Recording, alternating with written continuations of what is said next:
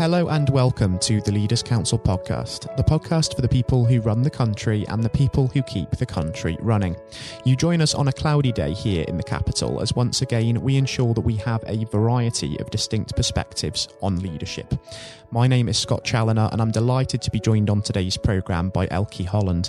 Elkie is the managing director of four businesses, one of which is Prospectus IT Recruitment, a recruitment agency in Surrey specialising in providing personnel for the IT industry. Elkie, very warm welcome to you this morning, and thank you ever so much for taking the time to join us on the programme. A pleasure. Thank it, you for real pleasure having you join us as well, Elkie. Now, um, the purpose of this discussion, first and foremost, is to establish your take on leadership. And I think it is fair to say, isn't it, that leadership is really being put to the test at the moment with the emergence of COVID 19, no less, and the need for leaders of businesses, organisations, and governments to feel their way through what is ultimately uncharted territory. And we will, of course, touch on that in a little bit more detail later on in the programme.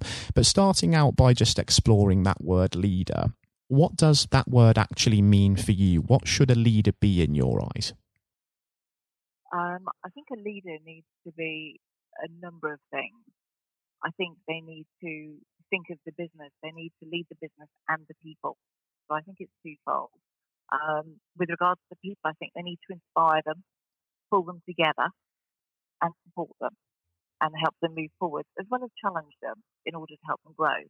Um, but to lead a business, I think the leaders need to be um, flexible, adapt, um, sometimes very quickly, and they need to have a vision and they need to move forward, but they need to also adjust very quickly when required and take tough decisions. All of which I think at the moment in recent, you know, obviously current circumstances, um, I think leadership and leaders are being challenged and they have to adapt very rapidly, make decisions fast, and it's tough.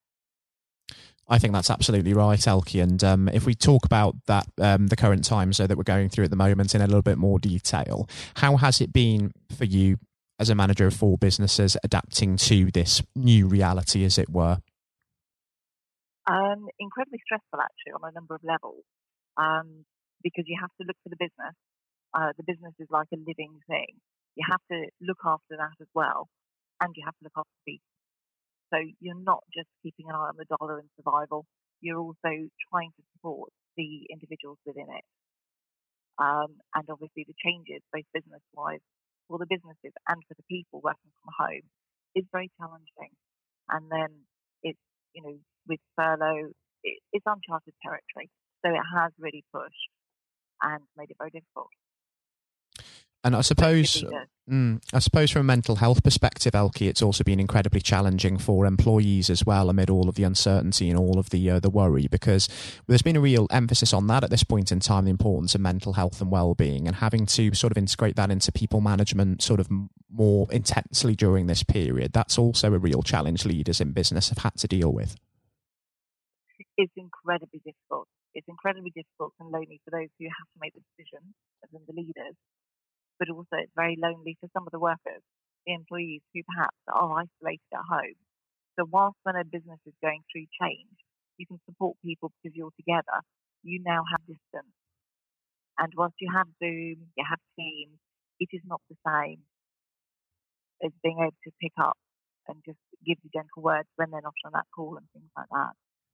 So it is very difficult, and I think mental health is affected. I mean, I've known a number of people, um, obviously with the recruitment as well, um, and I've been front line on that. You know, listening to candidates who still have jobs but they're furloughed, and sometimes picking their mental health issues up rapidly, um, and to try and lead them and help them. So it's not just your own internal staff. Of course, there's been some real mixed response to the way that the government has handled the crisis. There has been some real praise, of course, for the furlough scheme, small business loans. Um, but on the other hand, there have been some real uh, debate about the clarity of certain guidelines for businesses to continue operating and then to, of course, reopen in a safe manner, COVID secure premises, etc. Um, have you been satisfied thus far with the support that you've actually had, and have you been clear that you've known what's expected of you throughout this? Um, I'm afraid to say, actually, support wise, the only support that we've been able to have is um, the furlough scheme. Um, I think the part-time furlough scheme now is a lot better because you can start to bring people back. But initially, you know, when things are very difficult um, and costs are paramount and still very, very high, um, you have to put people on furlough sometimes.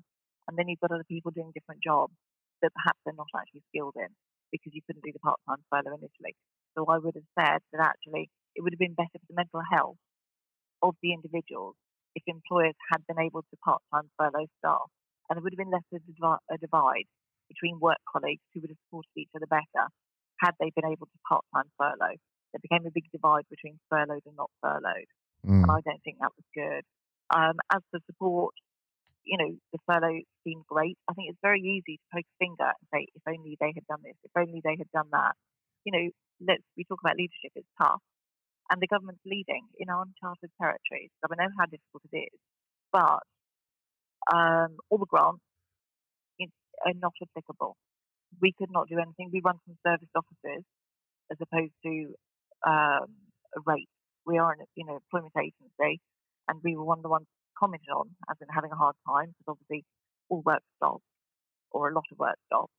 Um, certainly in our industry, but we were not entitled to any grants at all, no business grants whatsoever because we didn't pay rate. The fact that our service charges, the rent, includes an element of rate was irrelevant. So we became the invisible. You know, we became mm. invisible businesses, basically. We were invisible for any assistance. They did eventually bring in um, a discretionary grant from the local council, um, but it was kept very quiet I did find out, and you have to put an application in, and we're still waiting. We've heard nothing. So access Absolutely to support nothing. on that front has so, been very difficult. It sounds, yes. Yeah, and we buy a lot of services, um, uh, software as a service, and because we're in contract for a year, you know, we can't break those. And the suppliers of the software say, "Well, you're in contract," so they wouldn't even renegotiate either which is understandable because they've got their businesses to run too. So everybody's had their back up against the wall, but it's been very difficult. And I can imagine it has. You know, I'm not the only invisible one. Mm. And for those invisible businesses that you rightly talk about that do need to have a voice, uh, the ramifications long term for them of not being able to get that support during this period are massive, aren't they? Uh, a lot will go out of business. And you're talking a lot of entrepreneurs who set up businesses you know, um, and we employ people. You know, for example, I employ people, but I also help people get jobs. But we were invisible. So, you know, a lot of agencies go by the by. You know, that's it. They won't be around. Um, and coming out, it's not going to be good. I mean, I speak to hmm. other smaller businesses as well. And, you know, I realised I actually spoke to one. I said, actually, you don't normally do this role, do you? they were trying to take a payment. He said, actually, I don't really know what I'm doing. It's not what I do. so you had a lot of the small businesses where the managing directors were actually trying to work the account system, and they actually didn't have to do. you know, it was very, very difficult because mm. they had mm. to furlough fully or keep them fully, and a lot of them couldn't afford to keep them fully, so they had to furlough them. So I think part-time furlough from the beginning would have been a good idea. But do you know, we are where we are and the government's done, you know, done the best they can, and the furlough scheme has mm. also helped. It has, so and with regards has, to yeah. um, the guideline side of things, um, Elkie, when it comes to sort of operating safely and sort of reopening businesses as well, have you been satisfied um, with the, the, the, those as well? Um, that you've sort of understood exactly what's been expected to sort of work safely. Yes, I think the information is there. If you I mean, you can sit in your chair and go, oh, we don't know. That's because you haven't looked at the information. The government websites are updated quite regularly, uh, and you kept reading. They did webinars. So the government did. It's not just, you know, what the BBC reports. So you could get the information. You just have to go looking for it and find it. Um, with everything changing, you know, two meters, one meter, the best you can, it is confusing. But you have to remember that you've got to do the best for your staff as much as you can to keep everybody safe you know, that's yourself and your customers. Mm. It's integral. And that's all businesses. Mm. It's integral uh, being in a leadership role, absolutely. And considering your situation um, as well um, here, Elkie, um, that's just one reason as to why our working practices have something that's really been discussed uh, during the uh, the COVID nineteen situation as well, and the future of the office space. Is there going to be a future for it? Will people be working from home on a more personal basis? Um, what do you sort of envision for the future with uh, regards to that? Do you think that there is a future for the office environment as we know it? I do. I mean, I've obviously in recruitment, I speak to a lot of the directors and the owners, business owners, as well as IT managers, things like that. Um, and it's very mixed opinion. People now sort of seem to accept that there will be, and they're more open to allowing people to work from home.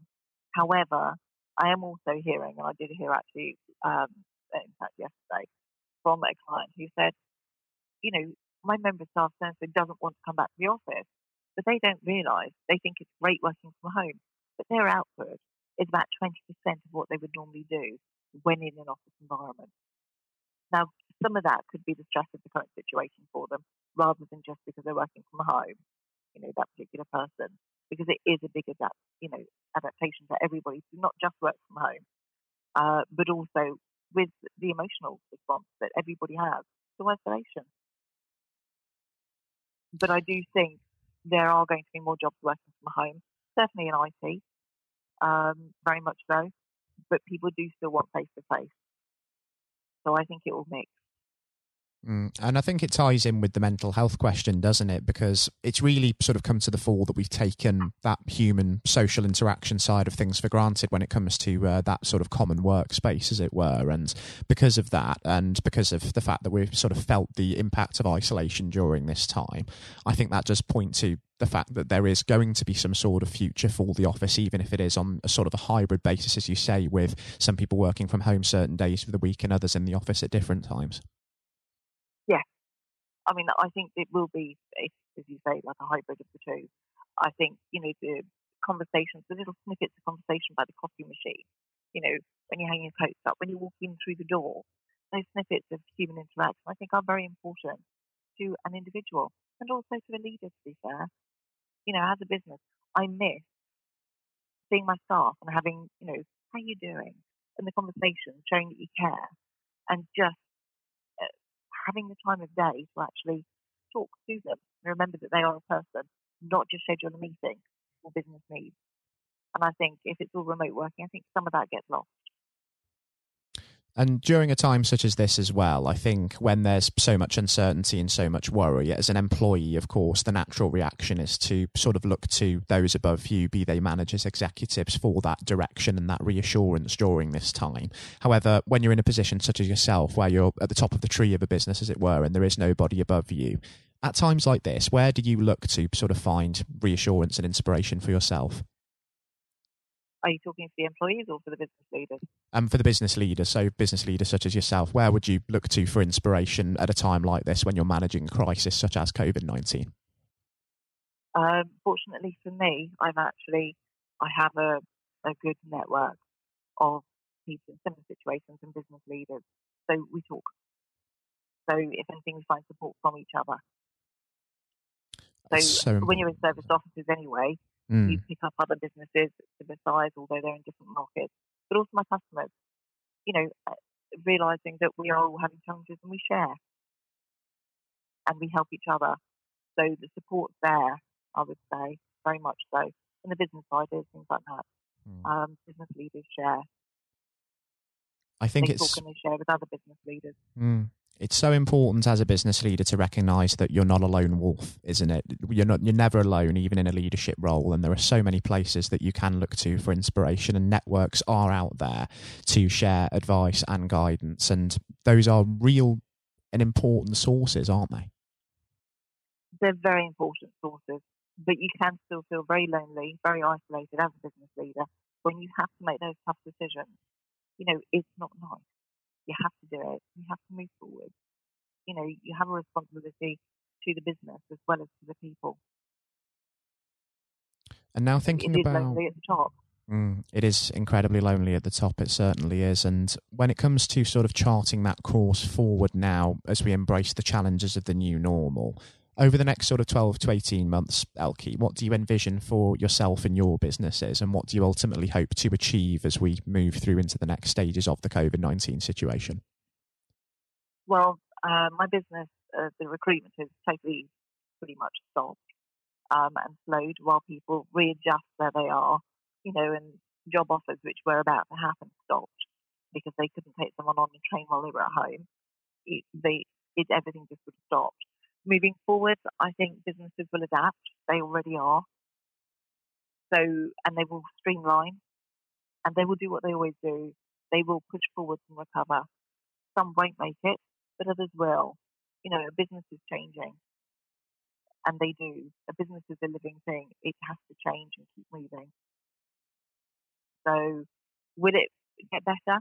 Yes, I think it will ultimately, but it will take a bit of time.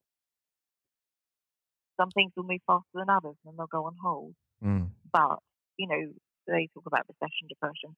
It's not the first one, it's a cycle, and businesses have showed that they're resilient before, you know, and the leaders, the leaders will keep going because that's what we do. And you have to find a way and you have to keep mm. going. Exactly right. No other option. It's all about, of course, persistence, so, resilience, and perseverance from that point of view, isn't it? Very much so. Yeah. I mean, I used to say when I first started in business, I lived by the three Ds. And to some extent, I think businesses do as well. You know, or certainly the leaders, dedication, discipline, and determination. You need all three. You know, so dedication at the moment, you know, you work very, very hard you know, sometimes harder than ever before.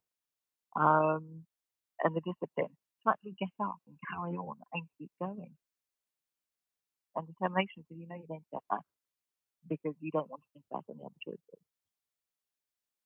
Let's certainly hope that we do see the upward trajectory sooner rather than later when it comes to industry. And, you know, given that, of course, it's all well and good, Elkie, speculating on what the future might bring, and then it's another thing entirely waiting for the time to come and then looking back to assess what has happened. I think, given how informative and insightful it's been having you join us on the programme today, it would actually be wonderful for the listeners to have you back on in a few months' time just to catch up on how things are getting on and see just what has changed in the time between yes, no problem at all. I'm quite excited to know what's going to happen. You know, businesses are changing, they're adapting, which means there are some very interesting projects going on mm. you know, that are going to happen. So, you know, I'm looking forward to working with clients to help move their business forward because you need people and skills and staff to move a business forward. And that, of course, is incredibly positive to hear. Um, we're just about out of time on the uh, the program today, unfortunately, Elkie. But as I say, it's been an incredible pleasure having you join us today, and a really informative experience for myself and also for those tuning in. And as I said, it would be wonderful to hear from you again in future. And until we do touch base once more, um, do most importantly take care and stay safe with all still going on because we're certainly not quite out of the woods with this situation as of yet. That we do know. Thank you very much. That was Elkie Holland speaking. And coming up next on the programme today, I will be handing over to Matthew O'Neill for his exclusive interview with former Education Secretary Lord Blunkett. Lord Blunkett is these days an active member of the House of Lords, chairman of the Leaders' Council of Great Britain and Northern Ireland, and a former Labour MP and Secretary of State. During his political career, Lord Blunkett rose to prominence to become one of the most notable politicians of his generation, holding a number of senior positions in Tony Blair's cabinet and serving as the MP for his Sheffield Brightside and Hillsborough constituency for 28 years, despite being blind from birth. He was elevated to the House of Lords in August of 2015, anointed Baron Blunkett of Brightside and Hillsborough. And I hope that you enjoy listening just as much as Matthew relished the opportunity to speak with him. All of that is coming up next. Lord Blunkett, welcome. Thank you very much. It's very good to be with you. Um, well, of course, uh, nothing is being said uh, at the moment other than COVID 19, uh, which uh, we must touch on. Um, what would your message be to small businesses who are trying to keep going? Well, I think the last ones standing will be the ones that thrive when we get back to some sort of normality. So it's have confidence and courage obviously take advantage as far as you can of the government help. I think that Rishi Sunak, the Chancellor, has gone about as far as you could have expected. Mm-hmm. In the circumstances, there are obviously small businesses that fall between the cracks. Those who uh, don't have um, defined premises can't benefit from the business rate waiver, uh, have not really been able to demonstrate that they can uh, adhere to the PAYE for furloughing staff, and of course whether they can receive the the grant, ten thousand or twenty five thousand. All, all of those who can uh, are obviously able at least to benefit from that for the time being and look to the future. But I think the second thing to say, and they don't need me to tell them this as a politician who who did once do a business studies qualification, which is that it will be a different world, and being able mm. to hmm. think about how that world will look in a year's time, and be creative about it, and learn from not just what's happening to you at this moment in time, but to others around you and the sector that you're working in, that will be really important. Do you feel that the long term uh, effects of uh, the COVID 19 outbreak uh, will, in some ways, be positive uh, for British industry? Well, only in the sense that people are having to be creative, they're having to adjust and innovate. Therefore, they're thinking about more productive, if you like, greater productivity ways of delivering the same service or delivering the same products. And in that sense, I think we'll have temporarily at least very much higher unemployment than we've become used to, but we'll probably have a burst of productivity mm-hmm. which will help with the recovery. Whether it will help with the inequity of the way in which our economy is imbalanced, both between services and product productivity and, and the production of goods and services, I'm not sure.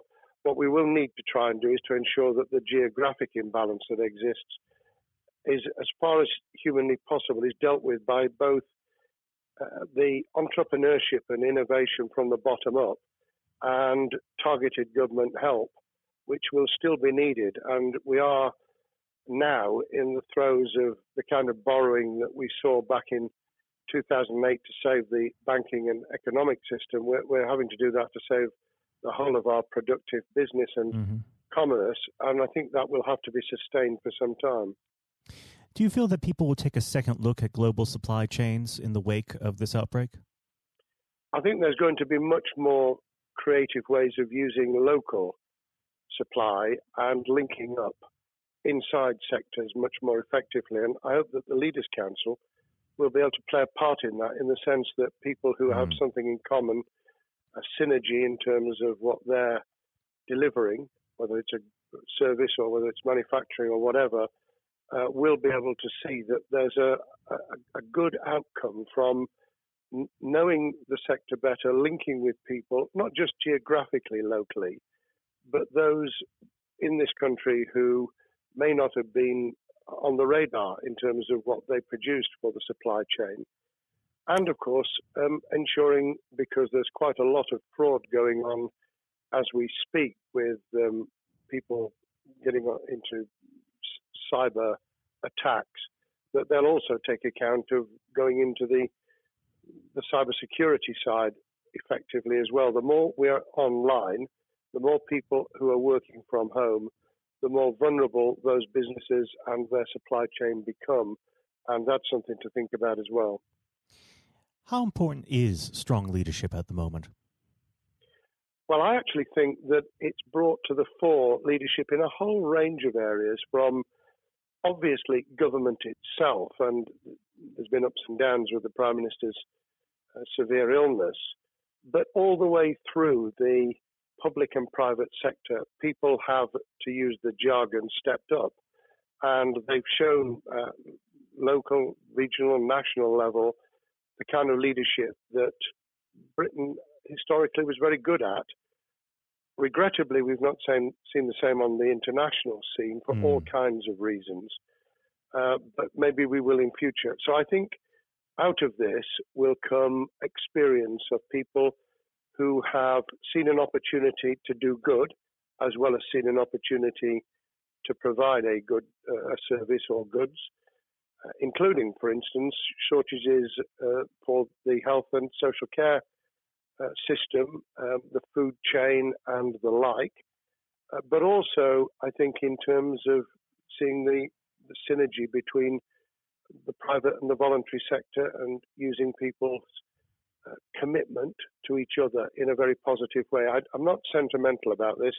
Things will revert, mm-hmm. but actually, I think there's a, a, kind of moment of moral judgment, of people feeling that they've got a role to play outside the immediate survival that they're engaged in. And if we can hang on to a little bit of that social responsibility, that will be a very positive outcome. Absolutely. Now, what's your broad view of how the government is responding to this? Are you broadly supportive of their measures? Well, it may surprise people to hear that, that, I have been very supportive. Of course, there's been legitimate criticisms about the speed of response on protective equipment and on issues relating to testing. But my own view is very similar to the challenge that was made to the Prime Minister of Italy when people said, why didn't you close Italy down faster? And he said, a fortnight before we did it, I would have been considered to be a madman and nobody would have agreed to do it mm. if I'd tried to move too quickly. And I, I, think that's something that we need to reflect on here in the UK. We, we may have seen the signals elsewhere uh, across the world and taken them more seriously at the time. Hindsight is a wonderful thing, but as someone who's a, had his life in uh, the opposite uh, political party to the, the present government, I think that with some hiccups and mistakes, they've not done a bad job in what has been incredibly difficult circumstances. And you're absolutely right. In a in a liberal uh, democracy that we live in, it's it's very difficult for people to swallow orders given to them from government. Um, well, the the UK and um, and the US, and to some extent to the Scandinavian countries, have a very different interest, uh, history and, and, therefore interest in maintaining the freedom to decide and the persuasion and mm. consent that's required. Uh, those countries that have experienced one way or another totalitarianism over the last century have a slightly different way of coming at this. Mm. I don't want to exaggerate it, but I think that that's why getting the balance right of getting people to go along with what you want them to do in their interests as well as the nation as a whole is a sensible, proportional balance. And I think we now need to adjust to the coming out of the crisis gradually, uh, readjusting to recovery uh, in the same way. Now, something you've mentioned recently on this balance is uh, the police overreach in the enforcement of the COVID 19 uh, structures that have been put in place. What have they done right, and where have they gone too far? Well, I think that they were interpreting what was not necessarily as clear advice as it might have been for all kinds of reasons, because people were feeling their way. I think what's come out of it has been uh, a demonstration by local police services in some parts of the country that they could get people to do what was needed without the heavy hand of drones overhead mm. or people being told that they you know shouldn't be walking in the street because this was all about self isolation not incarceration it was about getting people not to pass the infection on to each other and therefore to provide distance rather than to make our lives a misery those police services that adopted that policing by consent and chivying people along did really well. Those who went over the top, I think, soon got a very substantial pushback. And one of the strengths of our democracy is that you could have that debate. People could say, I'm terribly sorry, we, we think the police force in our area has gone over the top. And that in itself is a constraint and uh, a readjustment. That, that's another strength of um, living in a country where you can have opinions and express them without actually being thought to be a fool. Now, of course, uh, the government has faced criticism uh, that they were slow to react, uh, and Boris Johnson wasn't present at the early COVID 19 COBRA meetings. Now, uh, number 10 has claimed that this is normal practice. Uh, the health secretary often chairs COBRA meetings uh, related to health. does this tally with your experience as a Secretary of State, or would you have expected the PM to be more hands on during the initial stages? I think different prime ministers do have a very different style. And Boris's style, which I think will now be considerably adjusted, was very swashbuckling. In some senses, delegating is a good thing, uh, as every leader of every business or public service knows. Those who try to pull too much into themselves end up with a massive bottleneck, uh, great uh, failure of trust and the inability of people to show what they're worth and to, to demonstrate their capability. So I, I, I'd be very wary of jumping in and saying he was wrong to delegate the essential COBRA meetings. What I was surprised about was that he didn't um, chair the first couple because mm-hmm. my experience with Tony Blair for the eight years I was in cabinet was that Tony was a great delegator, but he would get a grip to begin with, watch what the difficulties were, and then give people direction and confidence to be able to get on with it. So looking back, I think Boris himself probably thinks, God, I wish I'd spotted the signals from elsewhere in the world more rapidly and I'd just been there. However, this also raises another issue. All of us in positions of leadership need good teams around us. Mm-hmm. I think after this is over, he will be assessing those who really did step up and those who demonstrated their inadequacy. I think we'll probably end up in a year's time with a much stronger cabinet than we have today. Well, absolutely. And of course, uh, we've seen a, a significant uh, drop in the visibility of uh, certain special advisors like Dominic Cummings uh, during this uh, entire period. So it'd be interesting to see how that pans out. Um, well, now- it's certainly readjusted the role of those behind the scenes with those who should be taking the decisions having received advice. Obviously, there's been a complete transformation in the profile of experts, if I might use that term, who'd previously been denigrated. Mm-hmm. Scientists, medics, people with behavioral science uh, understanding. My only criticism was were we getting wide enough advice? Were we narrowing it too much to a couple of key centres in London? But that's because I've always been adverse to everything being London centric. I think there's great expertise, wisdom, experience out in the sticks, and uh, we should use it. Uh, rightly so. Um, now, was par- pandemic planning part of your time as a minister, particularly perhaps uh, when you were Home Secretary? Well, it was, but it was on the back of risk arising out of counter-terrorism measures. Right. Uh, I was the Home Secretary for three months when the attack took place in September 2001 on the World Trade Center and beyond we did an enormous amount of uh, scenario planning, both desktop and, and real. On the back of that, it was very heavily orientated to future developing terrorism risk. I certainly got involved with talking about pandemics. I remember being at a seminar in Edinburgh where the university there had done a lot of work itself on the issue of pandemics. And of course, we, we saw SARS and other things emerging. I, I think it would. People have criticised the government for not picking up the report from 2015, five years ago. I think that what happens is human nature kicks in. You deal with what you're immediately faced with. Mm. You you can you can sponsor reports. And this is true of business planning, of course, as well, and scenario planning for what business continuity will look like, recovery plans for business, what will happen if um, there's a cyber attack, what happens if there's an energy sh- uh, shutdown. Um, these kind of things you, you can look at, but you're immediately turning your eyes to what's in front of you. And had we picked up a bit more on the danger from Ebola and SARS and what have you in the past, then we might have said, what if something hits us in the developed nations that we don't have a vaccine for, mm-hmm. that we can't immediately whisk up uh, protective materials or equipment or, for that matter, medicines that help with recovery, all of which we now see are a danger. I think this will make an enormous difference to the planning for the for the years ahead.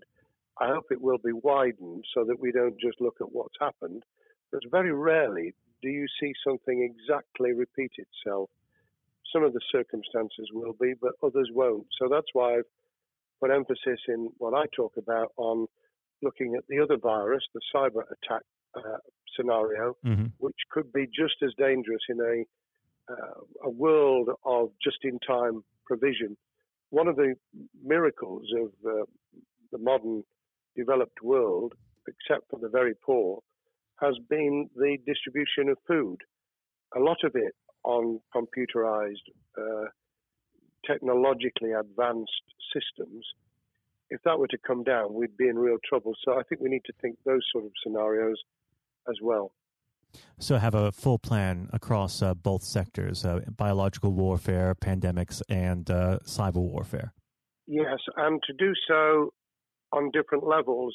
I think again, thinking of thinking global but acting local, we mm. need a lot more to think about what would happen if something took shape that actually broke down those national and global chains and how we would cope. And without, uh, obviously, we've got enough fear and anxiety to last a lifetime without uh, creating even more anxiety. We can think about those things for the future in a more rational way, I think. Now, aside from the physical uh, threat of the virus, one of the things that people are vastly worried about is the effect on uh, the economy, not just national economy, but also the world economy. Um, now, it, has been said by certain parties, um, and uh, I'd like to garner your uh, thoughts on this. Is there a danger of the effects of the lockdown being even worse than those of the virus? Were it be prolonged, I fear that that balance would tip the other way. It is about proportionality. It is about balance. It's the wisdom of Solomon, really, to to get the moment right when you start to move and then to move quickly. There's no doubt whatsoever that we are stocking up, not just on the economic and employment front, which will be devastating enough, but on the health and social well-being front, enormous challenges. And they will need careful handling because there's a lot of people whose lives, for a variety of reasons, are at risk in the future on a scale that we've been dealing with over the, the um, immediate handling of the pandemic, concentrating really hard on those affected by COVID 19, those sadly who have died or been seriously incapacitated, that will roll over into the economic, the social, the mental health, and cultural well being of the nation. And that will need all of us to pull together as well. Absolutely. Now, do you believe the government's doing enough for business? I think that the speed of reaction once the scale of the pandemic was clear was very good. I've praised Rishi Sunak for his action. Uh, remember, a chancellor who only just come into office was planning to deliver the budget in the middle of March and has had three, at least three equivalent budgets since. I think he's handled it very well. Understandably worried now about what we're doing to our economy. The level of borrowing is sustainable because of low interest rates, but it reaches a point, of course, where it tips over so that you can't then do the kind of structural investment requirements that the government were laying out before and in the March budget. And mm-hmm. those will have their consequences as well as a planned payback over many years. I think we've learned something over the last few months. We, we needed to take immediate action. We don't want another round of austerity equivalent from 2010 through to 2019. I don't think the nation, on the back of what's happened and the challenges we have, could take that. And therefore, we need a different plan, economic plan, over a much longer period, just as we did from the Second World War all the way through to 2002 when the final American loans were paid off. Now, of course, uh, one thing that's on everyone's lips um, how much longer do you believe uh, that the lockdown can go on for? I believe that we need to be substantially back in action as an economy in June this obviously is led in terms of places where people would meet in large numbers, having to uh, adjust to the fact that it will be longer for them. And sadly, that will involve business closures. It's why the Chancellor extended the furlough scheme to the end of June. Mm-hmm. But unless we, we get things moving in June, I think we'll run into the summer where all kinds of services and industries will have a chain reaction effect. And what happens with one will then have a major impact on another. And then you get the skittle effect where things get knocked down that you hadn't perceived were going to be affected. So I very much, if I were in government, and I always think of things in that context, what would I do if I were in government? I would be on the side from the second week in May on the side of the Hawks in terms of saying we've got to start moving and we've got to do so with the collaboration and cooperation of the public who have got the message, who did behave, who responded magnificently. Let's try and get back, perhaps, you know, doing things differently for a time, but substantially getting back to business as usual. unless we do that, then those areas that can't and wouldn't expect to be back in action immediately get pushed further into the middle of the year and the autumn, and then they become unsustainable. Now, of course, um, one of the other major developments we've had recently are the changes in the uh, the Labour Party. So, if we could just uh, speak on the Labour Party for uh, a while. Um, this might sound like uh, an obvious question, but uh, how does uh, Keir differ from Mr. Corbyn? Well, I'm biased because I believe the Labour Party um, has come out of four and a half years of a black hole of a nightmare, mm. uh, where it neither represented a, a, a uh, credible opposition nor uh, an electable government, and the combination was to let those who supported the Labour Party and needed some of its policies uh, let them down very badly.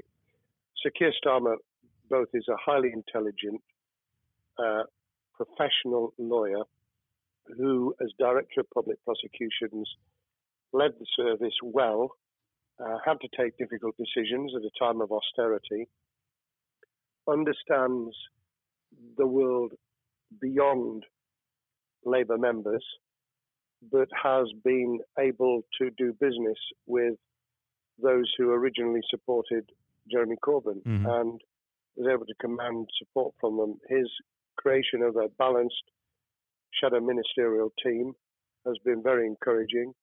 Um, I, I, supported Lisa Nandy, who he's made shadow foreign secretary, because I thought she understood the north of England and uh, the uh, the disaffected uh, Labour former Labour voters. But I believe that Keir has taken on board those who have something really sensible to offer and I believe he will be both a, a great leader of the opposition. More importantly, he will then present himself as a credible alternative prime minister. And all governments need an alternative government at their shoulder. Mm. Uh, it was true of us from 97, and it took the Conservatives some time to recover and to get to that position, but they did, and the Labour Party will, and that's crucial for our democracy. All of us need to understand and appreciate that a living, breathing, functioning democracy requires uh, a credible, confident, and uh, in many ways uh, supportable opposition, as well as a government that we clearly want to do well because none of us want, as we didn't with the COVID crisis, none of us want the government to fail. We want to see our economy recover. We want our social well-being to t- be taken into account. We want to overcome deep-seated inequality and poverty, and we want to do it with enterprise and entrepreneurship and business playing their role. And that is about leadership nationally, locally, in the private and the public sector. People with ideas, with confidence, with the ability to pull teams around them. Above all, to have some idea of what it is they want to achieve and a very good ideas to how to achieve it. Now, of course, one of the biggest problems Sir Keir is facing will be tackling the party's anti Semitism problem. Uh, there has been a recent internal report that has been quite damning. Uh, what's your response uh, to that report, and what does Sir Keir need to do in response? Well, there are two reports. One, which is being produced by the Equality and Human Rights Commission, uh, which he will and has already indicated will implement in full. The second was a leaked report put together by the supporters of Jeremy Corbyn, 800 pages of private uh, interchanges on social media, which he has, uh, Keir Starmer set up an investigation to identify uh, who did it, who leaked it, what the content was, does it have any salience and lessons for us, and where necessary, action will be taken. So I hope that uh, as he moved very quickly to reassure the Jewish community, so he will be able to take the necessary steps to back up that reassurance with the kind of actions that says that this was a blight on a historic great political party that all us, all of us were ashamed of. We've been able to put that behind us and to move on to facing the future with confidence. What's the one king, uh, key thing that Sir needs to do to restore Labour as an election winning party? I think Sir Keir Starmer's major challenge is to convince sceptical voters that Labour has not only reverted to a party that they can support because they can see it acting, developing, presenting as a credible alternative government, mm-hmm. but also that the lessons have been learned from the fiasco from 2015 onwards. In other words, there have to be very clear signals of substantial change, not just the right words, not just reassurance that we're not uh, going back to some of the crazier uh, policies, but actually that we've understood why the electorate rejected those policies so substantially in December 2019. If people get that message, they'll understand that the Labour Party has changed, as it did in the 1980s and early 90s, to become the electable government with the greatest majority in historic majority, even greater than 1945, which I was privileged to be able to take advantage of in 1997 when I joined the cabinet. Now, I know what your answer is going to be to this question, but uh, indulge me. Um, do you think Keir has what it takes to be PM?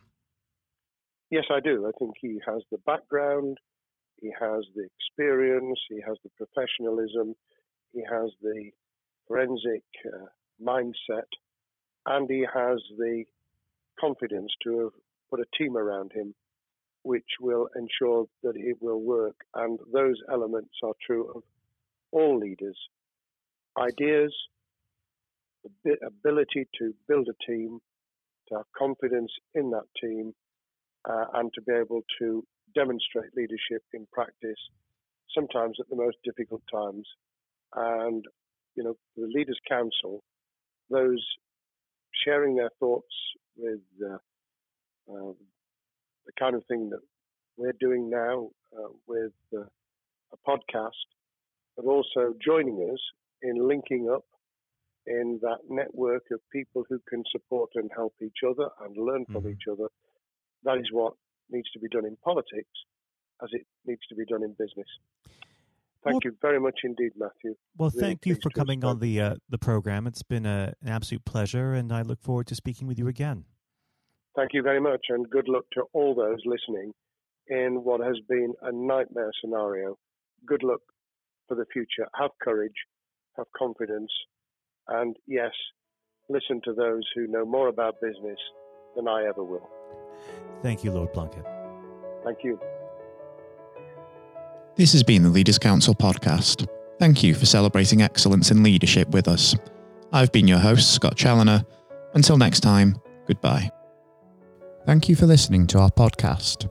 The views expressed within the podcast do not reflect the views of the Leaders Council of Great Britain and Northern Ireland, its parent company or subsidiaries, members of staff, or other guests of any other person therein associated.